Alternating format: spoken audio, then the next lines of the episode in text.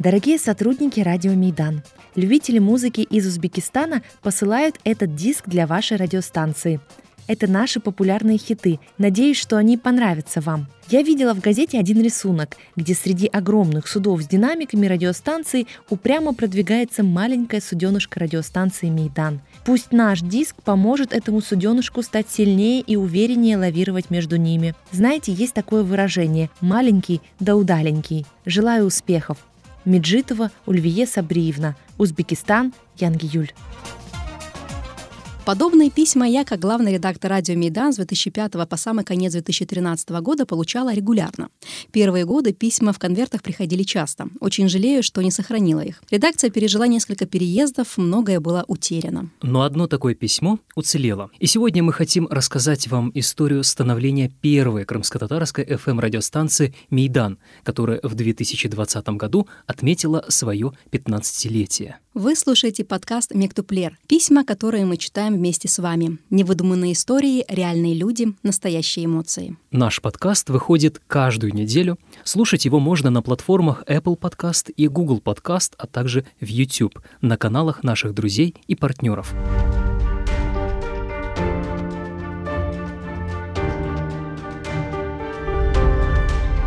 Письма. Мектюплер. Так получается, что это опять отчасти моя личная история. В общей сложности на радио Мейдан я работала 9 лет, была главным редактором с момента открытия. И у меня есть что вам рассказать по этому поводу. Но сейчас я хочу подключить к нашему подкасту Шевкета Меметова. Шевкет Бей хорошо известен в крымско-татарском сообществе как тележурналист и медиа-руководитель. В 2005 году он стал одним из соучредителей радио Мейдан. Слушаем. Для открытия э, телевизионного или радиоканала, где уже все частоты вроде бы были распределены, э, и у каждой частоты были свои хозяева. И вот как бы войти в этот дом, который называется информационное пространство, крымским татарам с крымско-татарским медиа было не очень-то легко и просто – хочу сказать, что хотя были наши депутаты в Верховной Раде, хотя и были на самом высоком уровне наши лидеры национальные, но тем не менее вот этот формат, который э, был связан с согласованием в Национальной Раде получения лицензий, он был очень сложным, очень сложным не как по процедуре, сколько по политическим мотивам. Это я потом начал понимать, почему, потому что как бы все документы на всех этих этапах были очень правильно оформлены, все сделано правильно, как бы получили очень много положительных ходатайств, получили в то время от руководства Крыма. Но самое главное не это, главное, что нас все эти годы откладывали, находили какие-то причины, говорили, что нет этой чистоты, нет той чистоты, нет другого.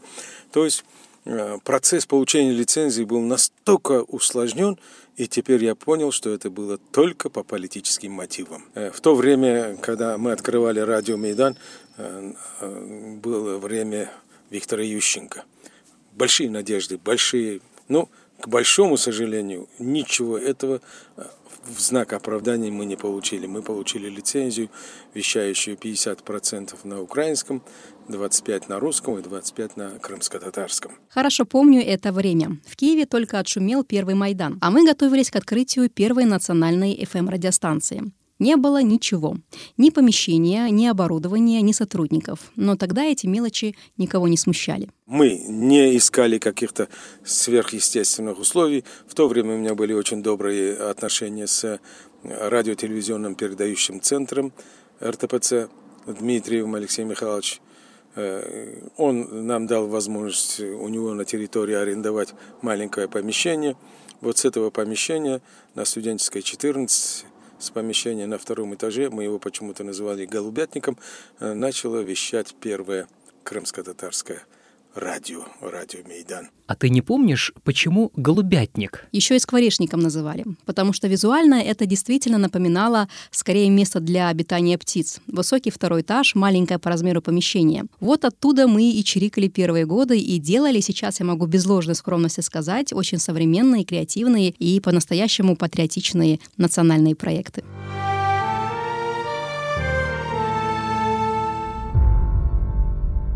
Диляра Рустемова пришла на радио Мейдан студенткой первого курса филфака, и ей сходу поручили готовить к эфиру и вести историческую рубрику. Сотрудников было мало, и все вели по много проектов, так что времени на обучение особо не было. Новичков сразу бросали в бой.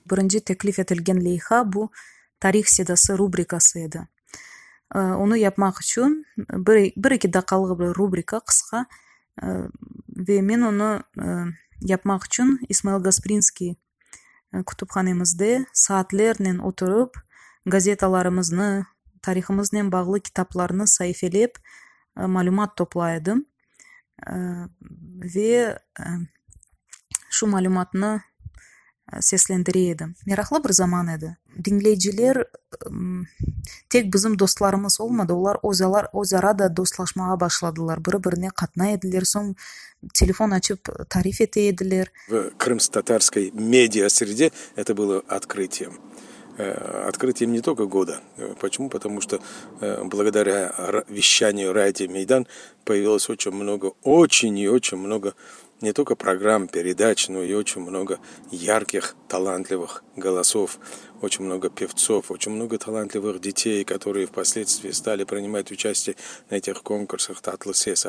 Татлысес – это проект радио Мейдан. Вот оттуда он начинался. Я сейчас хочу вспомнить просто имена тех людей, которые как бы стояли у истоков этого проекта если мы будем говорить о детской, детской составляющей, это Эльмас Ситаджиева, это Ридван Халилов, это Наджия Самафеми, это диджей Бебек. Помню свой первый визит на радио Мейдан. Немного даже волновался.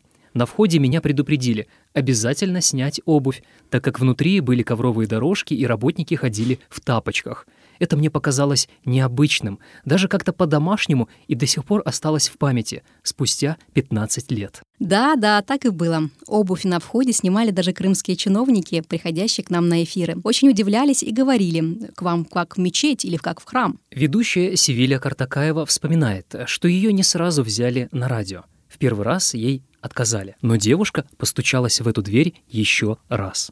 мейдан радиосының ашылуыны мен пек жакшы катырлайм чүнки ә, о күні мен сабырсыздык эле бекледим илк сесин ә, мен өз көз жашларымды тутуп оламадым чүнки жүрегімде бийик бір ғұрур кубанч ве эйжан пайда болду ки мен ой сөгүмө максат койдум мейдан радиосунда чалышмак максады тилни мен убакытлары пек жакшы ве сербез билмедим onun үчүн кайдан мага бул пайда болду билбейм лекин мен келдим мейдан радиосуна. Биринчи кере мага жок дедилер. Лекин мен умутумду жоймайып evге келип тилни o'rganib boshladim va bir qancha aydan so'ng bir buçuk ikki aydan so'ng men да bir kere keldim помимо развития современной музыки и поддержки молодых талантов была еще одна важная задача сохранить и оцифровать архивы советских времен я сам ездил в Ташкент, привозил из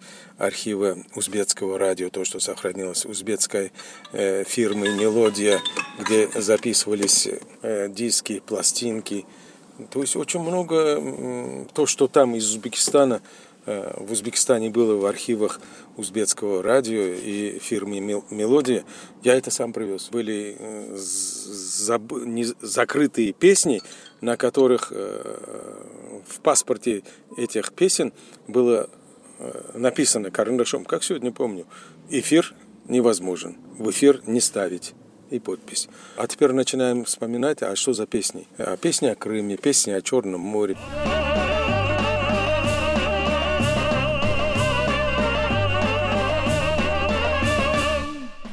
Merhaba kıymetli dostlar. Meydan Radyosu'nun Salgır Boyu programmasında sizlerle beraber Сервер Бекиров. Сигнал радио Мейдана не охватывал весь Крым.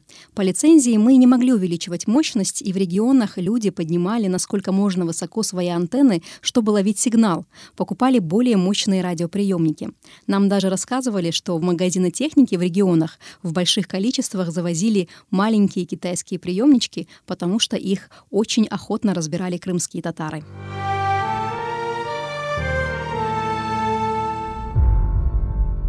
Вы слушаете подкаст «Мектеплер. Письма».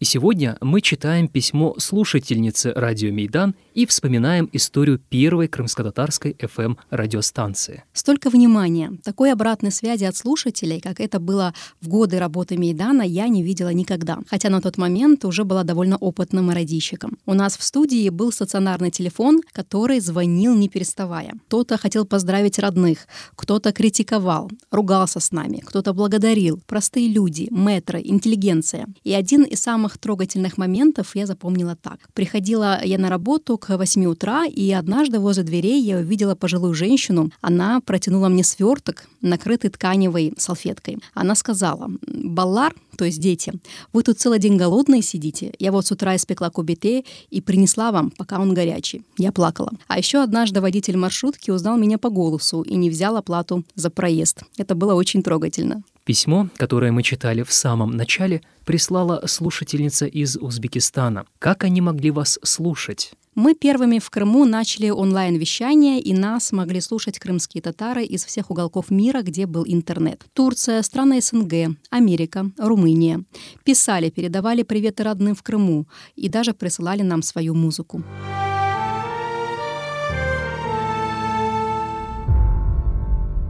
Вы слушаете подкаст «Мектюплер. Письма». И сегодня мы читаем письмо слушательницы радио «Мейдан» и вспоминаем историю первой крымско-татарской FM-радиостанции. Первый фирменный джингл, то есть эфирную одежку для Мейдана, написал талантливый музыкант и аранжировщик диджей Bebek. Джингл получился настолько яркий, что со временем стал основой для музыкального трека, который вошел в альбом Бибека и получил название «Мейдан Хайтармаса».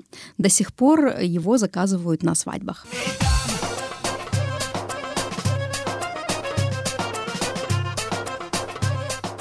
Сегодня радио Мейдан продолжает свое вещание из Киева.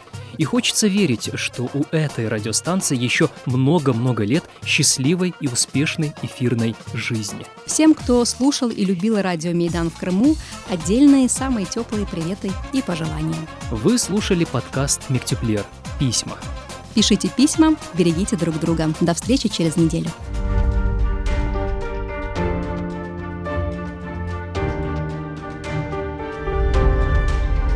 Письма. Мектюплер.